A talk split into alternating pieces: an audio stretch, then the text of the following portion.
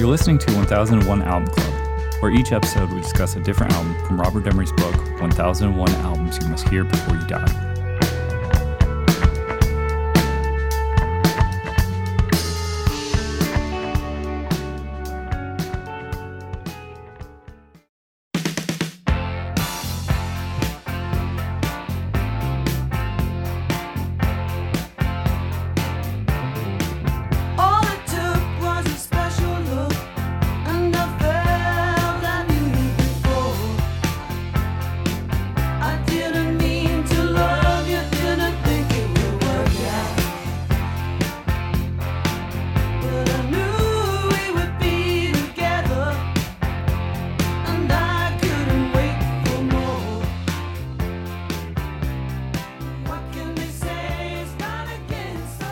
This episode, we'll be talking about Fleetwood Mac, Tusk. On the line, I have Rob. Hey, howdy. Ben. Hello. Kyle. Honey, hi. And Solange. I'm back, bitches. Tusk is the 12th studio album by British-American rock band Fleetwood Mac, released as a double album on the 12th of October 1979 on Warner Brothers. The producer was Fleetwood Mac, Richard Dashut, and Ken Caillat. I'm going to read from AllMusic Review, Stephen Thomas Erwine. More than any other Fleetwood Mac album, Tusk is born of a particular time and place. It could have only been created in the aftermath of Rumors, which shattered sales records, which in turn gave the group a blank check for its next album. But if they were falling apart during the recording of Rumors, they were officially broken and shattered during the making of Tusk, and that disconnect between band members resulted in a sprawling, incoherent, and utterly brilliant 20-track double album. At the time of its release, it was a flop, never reaching the top of the charts and never spawning a true hit single, despite two well-received top 10 hits. Coming after the momentum of Rumors, this was a huge disappointment, but the truth of the matter was that Fleetwood Mac couldn't top the success no matter how hard they tried. So it was better for them to indulge themselves and come up with something as unique as Tusk. Lindsey Buckingham directed both Fleetwood Mac and Rumors, but he dominates here, composing nearly half the album and giving Christine McVie's and Stevie Nicks songs an ethereal floating quality that turns them into welcome reposés from the seriously twisted immersions into Buckingham's id. This is the ultimate cocaine album. It's mellow for long stretches and then bursts wide open in manic, frenetic explosions, such as the morning tension of the ledge or the rampaging That's Enough for Me, or the marching band-driven paranoia of the title track, all of which were relatively smooth, reflective work from all three songwriters. This is a mainstream madness crazier than Buckingham's idol Brian Wilson and weirder than any number of cult classics. Of course, that's why it bombed upon its original release, but Tusk is a bracing, weirdly affectionate work that may not be universally or immediate as Rumors, but is every bit a classic. As a piece of pop art, it's peerless. All right, what do we think of Fleetwood Mac, Tusk? It's a goddamn masterpiece. That was really good. Good write-up. That was a good write-up. Yeah, I agree. That is exactly how I would describe this album, because, I mean, in a good way. It took me a long time, but man, I think I'm here now. Really? I never got there. I went through a few phases too. Yeah. I would not cut a single track from this, man. Like, and that's crazy. Like, I was talking about cutting some things off of Rumors to make it better. I wouldn't lose a single song off of this. I guess this is probably my 10th time listening to it. So maybe I've just joined the cult. Does that make you revisit the songs that you wanted to cut from Rumors? Because no, I remember you wanted to cut tracks off that record. I haven't re-listened to Rumors yet, but I can tell you this much: the Christine McVie songs on this record are much better than the ones on Rumors. Excuse me, Honey High. Yeah, I'll take Honey High any day of the week over. I agree. I would cut Honey High. Yeah. No offense. Yeah. Oh. Yeah. I mean, I disagree with both Ben and Rob on this because I actually got into Tusk because Ian and I were watching like a Fleetwood Mac block of videos and we were like, this is what Fleetwood Mac sounds like. I thought they just sounded like Rumors. And which I have a Rumors nuclear take that I will share soon. But, you know, we like listened to Tusk in the car on like a road trip, and we were like, whoa, this is like a really cool album because it's so different than like anything that you think of Fleetwood Mac being, like Rumors, which is its own best of album, full offense. And then you go to Mirage, which I really like Mirage a lot. And then you get to Tango in the Night, which is very like city pop, kind of synth pop, like very 80s, a really cool album. And this one is just like so different. And I would argue that, you know, I would cut probably a good amount of, it would probably be side 3, disc 2, and part of side 4, disc 2. But despite that, you know, I fell in love with it immediately. And I think that this is really what kind of solidifies Fleetwood Mac as like a classic American band. You know, everybody wants to say Rumors because you have like Go Your Own Way and Dreams and all of that. But like people love stuff off of Mirage. They love stuff off of Tango in the Night. And I kind of would think if you didn't have Tusk, you wouldn't have those two albums. Yeah, that's a good way of putting it. The way I approach this is it seemed like three different albums. Yes. And you just put it on random. Like you just hit random and it goes to 3 different albums because they're obviously not writing this together.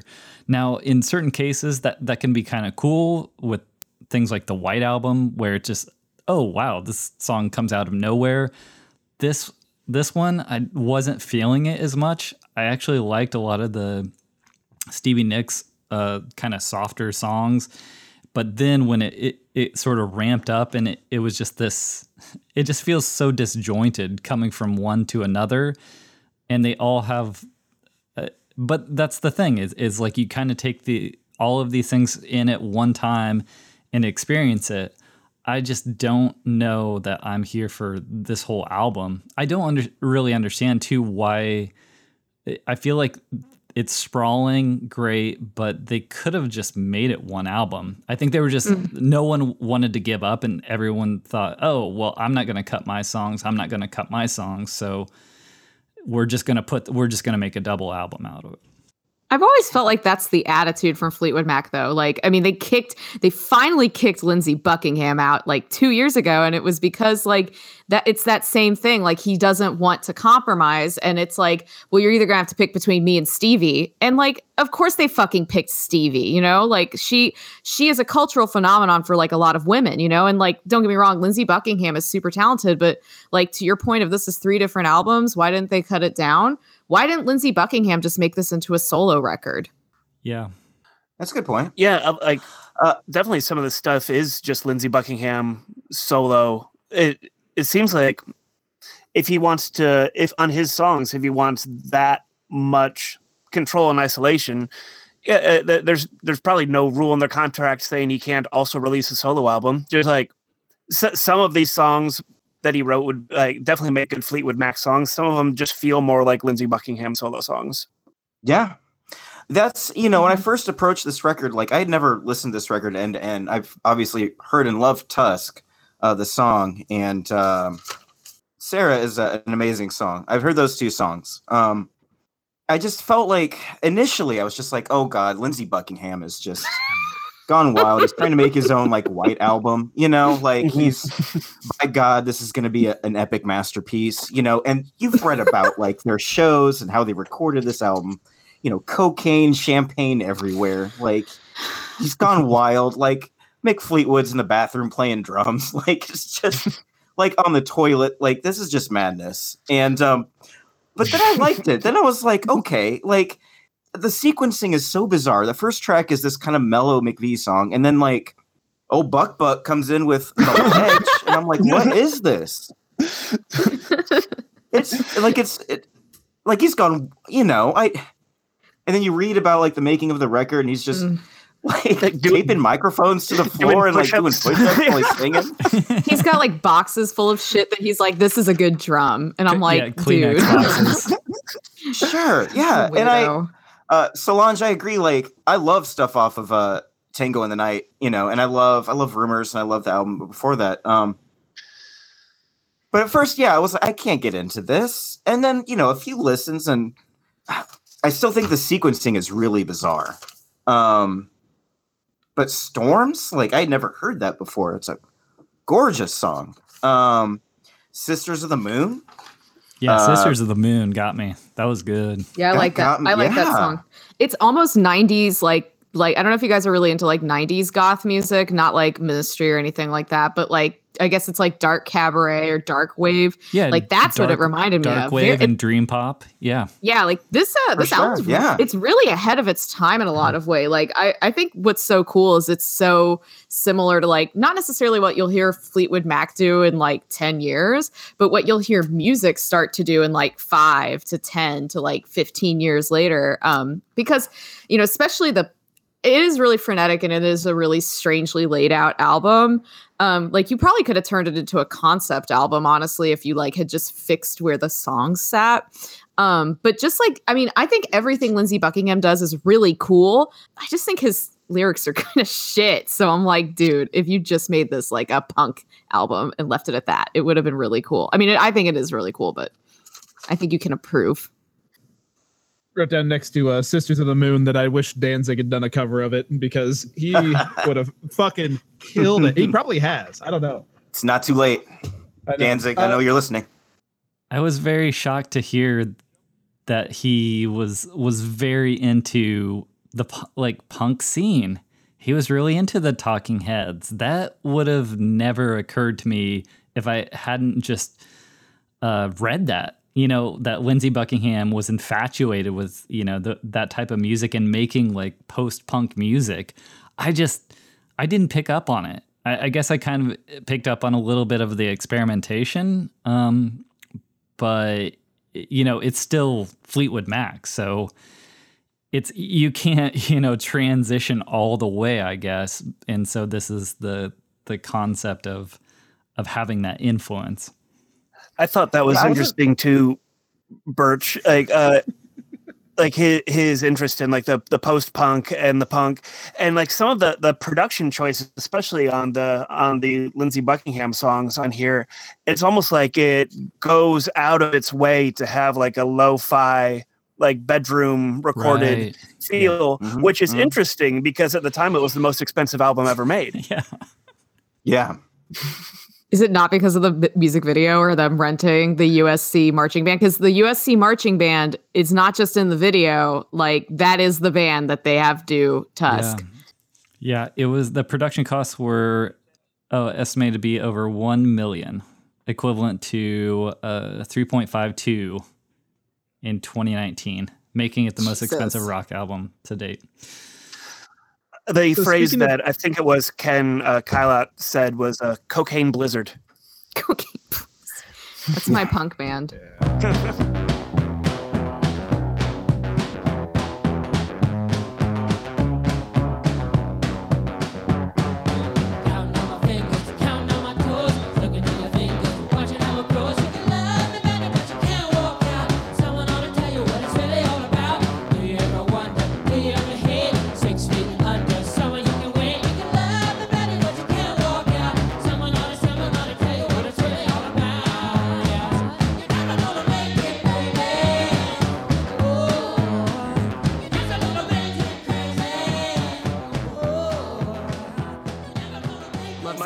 First impression of this album, I think, was about Kyle. When you were talking about your journey with this album, it felt like you were reading my mind. But yeah, the first listen on this, I thought it was crazy. Like, I agreed over and over, was just a bonkers type of opener track. And then going into that Lindsey Buckingham stuff. And by the end of my first listen, I just felt like I was in the muck. I thought this was a slog of a record. And I'm like, man, if Rumors is like this passionate breakup, then Tusk is just like a lonely hangover, was like my first feeling. But actually the song Tusk, second to last song, which admittedly I was not, I maybe had heard it a couple times. I was not that familiar with it before listening. That just crawled into my ear like an earworm. And it was actually that song that made me keep on hitting play on it again because I knew I would get to it. And man, it just started creeping in around the corners on me. The next song to come through track 3, the Christine McVie one, Think About Me. Mm-hmm. I think that's a really catchy pop jammer, you know? Yeah. I remember thinking that was the first song that sounds like a Rumors song. You know, yeah, I think people who bought this album wanting another Rumors had to wait until track 3 to hear that one.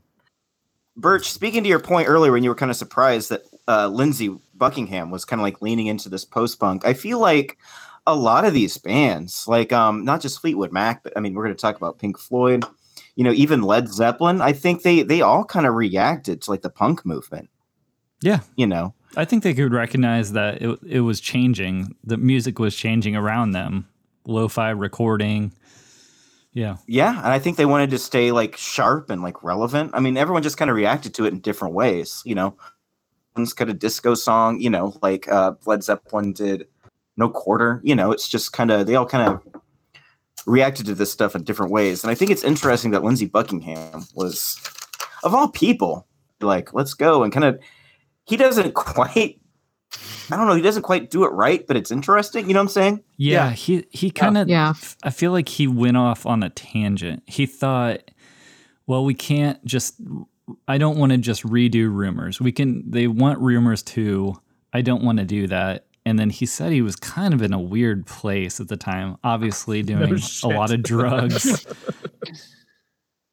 But you can kind of see the breakdown in this album of his concept was to, you know, shoot for the stars. He's heard punk rock and now he wants it to be the Pet Sounds, or he wants to be this mysterious, you know,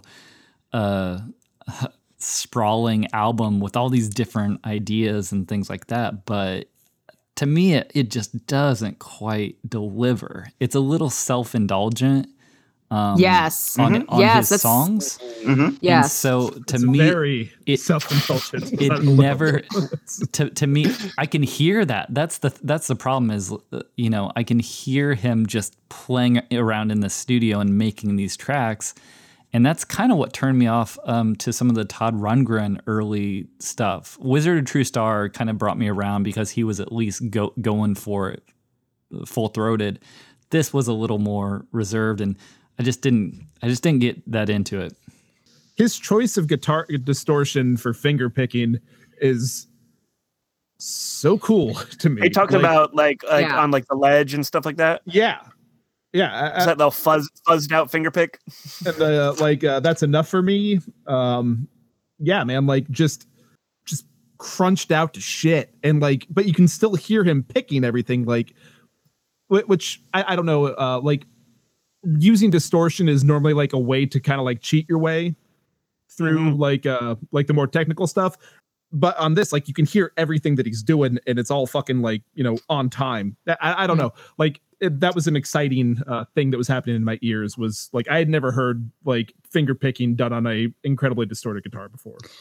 Yeah, I mean, I really love what Lindsey Buckingham does like musically here. I think what he does is really interesting, but like, Birch, like what you were saying about it being really self-indulgent, like this record reads like it was Lindsey Buckingham's pet project, and he just let the girls do a little bit of stuff with it. He just let them write a couple songs.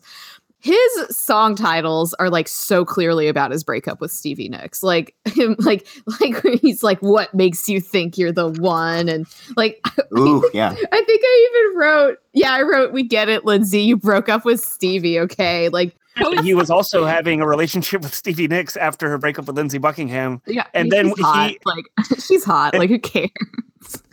Well, then Sarah is actually about Mick Fleetwood's second wife that he ended his relationship with Stevie Nicks for to marry Sarah, and Sarah was Stevie Nicks' best friend. It's like it's like an onion of drama. It's like so messy. Yeah. Just like this album. This album is messy. It's like Dateline, but Dateline Tusk. Yeah, Fleetwood actually blame the album's relatively failure on RKO radio chain playing the album in its entirety prior to its release, thus allowing mass home recording. In addition, Tusk was a double album weird. And was a high list price of $16 US dollars. Did RKO get fined or anything? It seems like that's a lot. I think they had approval to do it. I think it's just a... Who would approve that? That's crazy. The FCC. Well, I mean, they could... I mean, the label would. Maybe the label did. I don't know. Maybe I thought they were trying to sell records. There used to be a thing with the FCC, with the FCC where you weren't allowed to play more than 3 songs in a row by your artist. Huh. Mm-hmm. No, it still is. That's still in effect? Yeah. So what? Yeah, 20 songs in a row. How come like FBK can play Prince all day on his birthday? Is it because they're a community radio station? I think Ian has explained it. Ian's explained it to me before, where like the way it works is like you can get permission to do it. I don't know how like the process is actually formulated out, but like you can get permission to do it, but like not obviously everywhere does this because there's a particular station I listen to on like webcasting that's like a local community station, but in the West, and they are like notorious for forgetting to check and like playing an hour-long block of like the Cranberries, which is super fucking illegal to do. But like you can like I think get permission. Ian explained it to me, but like usually you can't play more than 3 songs. But I was gonna say, Mick, I don't think that's why this record didn't sell. No. Yeah. Yeah. It needs it. Yeah, those damn college kids recorded it and just started trading tapes. That's why the record. Hey, you got that? You know, Lars is like, yeah, yeah. And what? Bert, wasn't $16 like in 1979 money like almost 60 American dollars now? $56. Oh my god! Are you fucking serious? In 2019 dollars. So yeah, they're asking a lot for this album. I mean, it was what like a $3 million record. They had to make it back somehow. It's essentially double. I want to think back about the other records like the Clash and Rolling Stones. Well, there's Lamb Lies Down on Broadway. It's pretty much double what those were costing at the time. So yeah, it was really expensive. I could imagine someone getting it and paying that price and actually just thinking, well, this isn't Rumors, and then telling everybody else they know that not worth it. You know, don't even bother. It still did really well. You have to buy it, find out that it's not your thing. Yeah, exactly. Unless you're listening to RKO, apparently. Yeah. Yeah, and I'm not a very good student of history, but was the oil embargo still happening in 79? It was, but not, I mean, it wasn't a problem for records. Let's just say that. Right now we're listening to That's All for Everyone, which to me sounds like late era Beach Boys / Dennis Wilson. Mm-hmm. Mm-hmm. I thought that before I got more into Fleetwood Mac's personal drama and realized that Dennis Wilson is who Christine McVie was with at this point. Mm-hmm. Amazing. Yeah, right? It's very much a Beach Boys song. If someone put this on, I would think they were covering Beach Boys. Guys, I really like It's Not That or Not That Funny, Is It? Really? That song's awesome. That's one of... That's a silly song. I kind of hate that song. Yeah, so that's the one that he recorded in the push-up position. Not in the bathroom, but in a room that they had built to replicate his home bathroom. Wow. Uh-huh. Meanwhile, he's also doing home recordings, so... So if they made a movie of the recording of this album, who would play Lindsey Buckingham? Oh, dude, I think it's Jared Leto. Robert Pattinson. Ooh, I'm sticking with my. Oh, he'd do a really good job though. Yeah, I mean, he would be dedicated. Either him or I had someone. Oh, damn it! I think Robert Pattinson would be really good though. He's weird enough. I think too. This is really strange because when I read about it, he said. When he walked into he was obsessive about getting the perfect, you know, sound. But then when he walked into the studio, he said, turn every knob 180 degrees from where it is now. And let's see what happens. That's not how perfection works. That's not how like. He was listening to the sentient bag of cocaine that was in his pocket, man. Like that, or he read an interview with like Brian Eno, and he's like, "I can do that." And he just had like completely bad ideas. That's exactly what he did. Head empty, no thoughts inside. Yeah, full offense. I figured it out. Oblique strategies, bag of cocaine. Yeah. Can we talk real quick about? I mean, I know that you already brought it up, Ben, but can we please talk about? Tusk, which I really want to show everybody the notes I wrote for Tusk, which is just fuck yeah, Tusk over and over again. Like a crazy manifesto. You should make that a t-shirt. I'd wear that shirt. I'd wear it, yeah. I think about the song Tusk at least once a day because it's probably one of my favorite songs because it is such... I don't know what it is I love about it. It is a flex. It's a flex of a song. He's like, let's get the whole marching band in here. And it has no... Like, the lyrics don't make any sense. And, like, I don't know. I think about this song all the time. It makes sense. It makes sense. Don't tell me that you love me. Just say that you want me. That makes sense.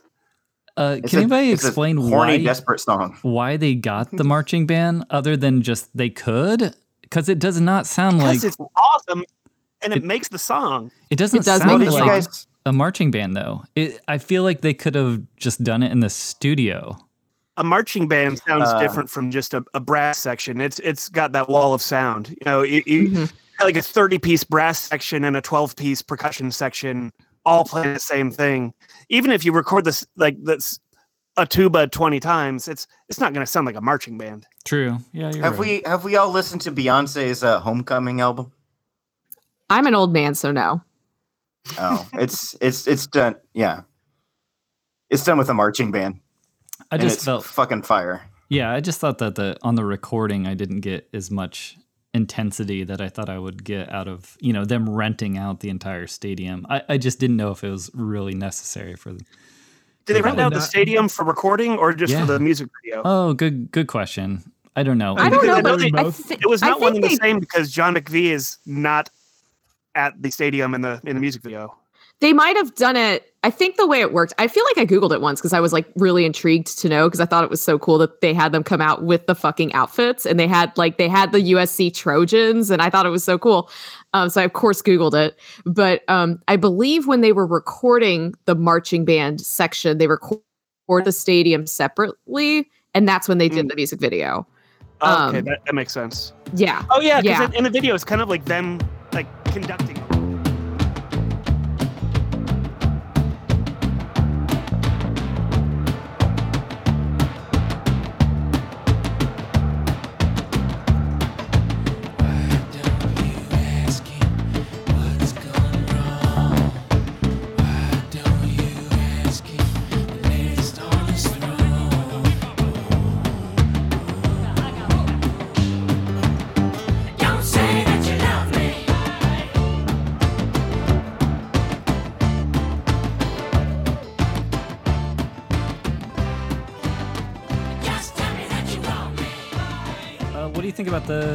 I think we were at that time. What do you think about the album, though, Rob?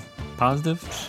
Absolute positive. Like I said before, I wouldn't get rid of a single track on it. And, you know, for what, 2019, something like that, like songs, that's saying a lot. Like, I honestly, this might be pushing rumors out as far as like what I would prefer to listen to with Fleetwood Mac. I'm mad at you, Rob. I'm mad at you. No, I agree, Rob. I agree. Strong. I'm here with you. Strong. I'm here with you. Can be mad at me. Solange, what's your hot take that's going to make Debs mad? Oh, sorry.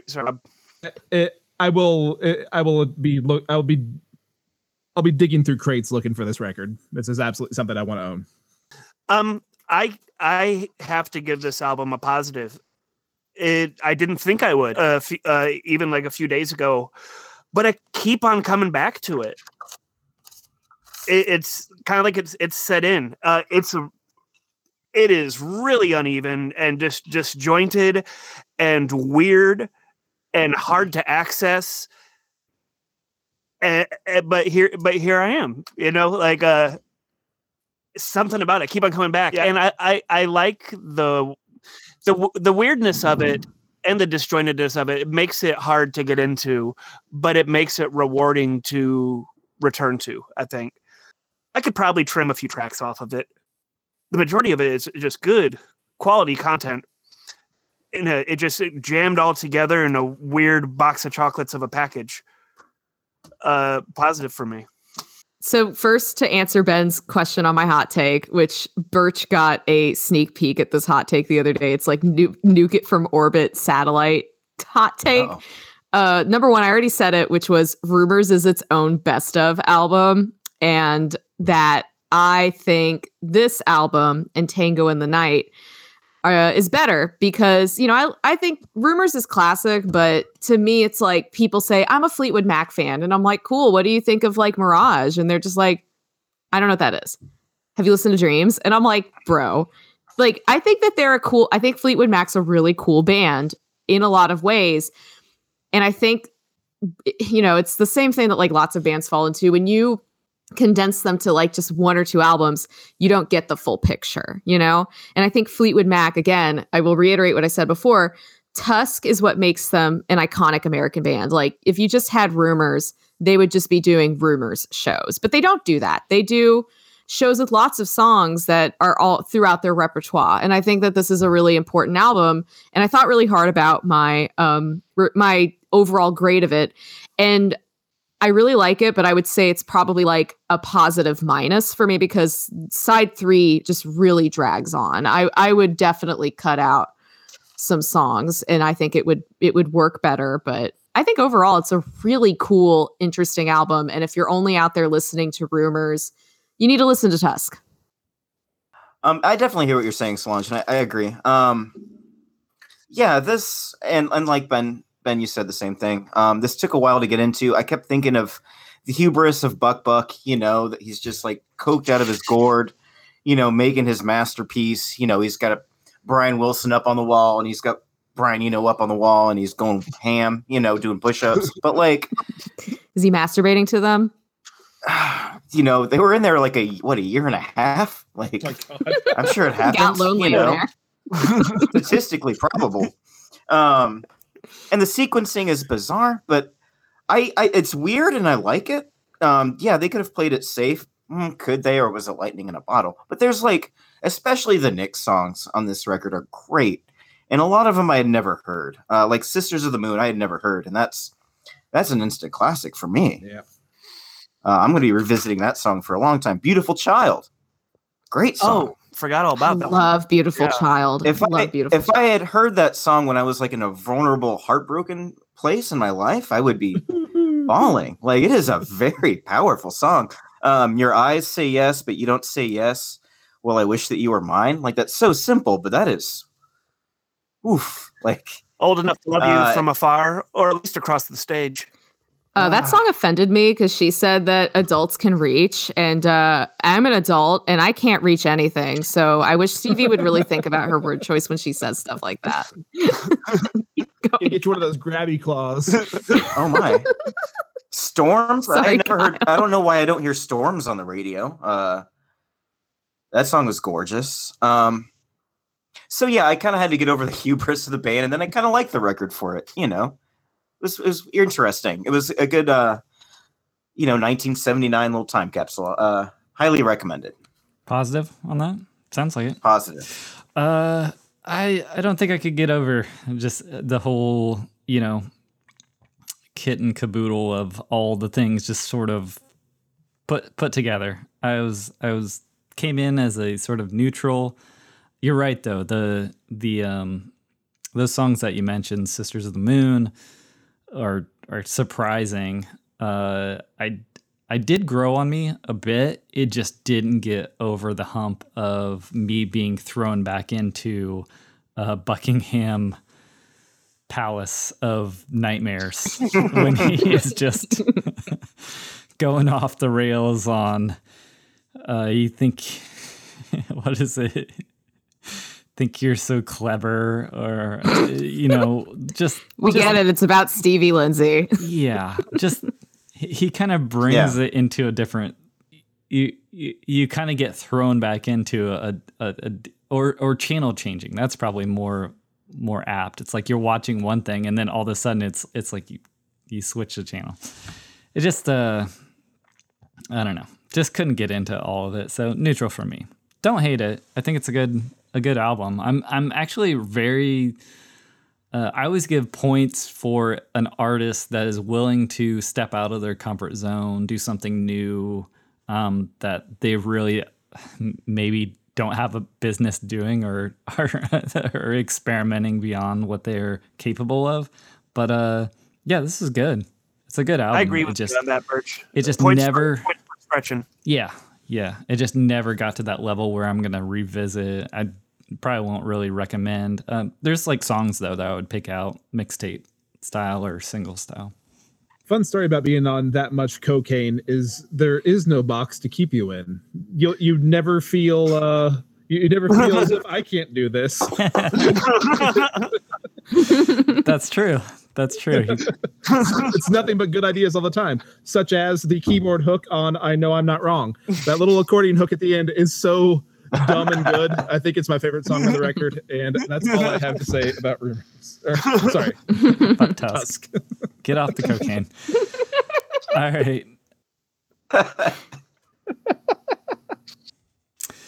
All right, next time we'll be talking about Pink Floyd, The Wall.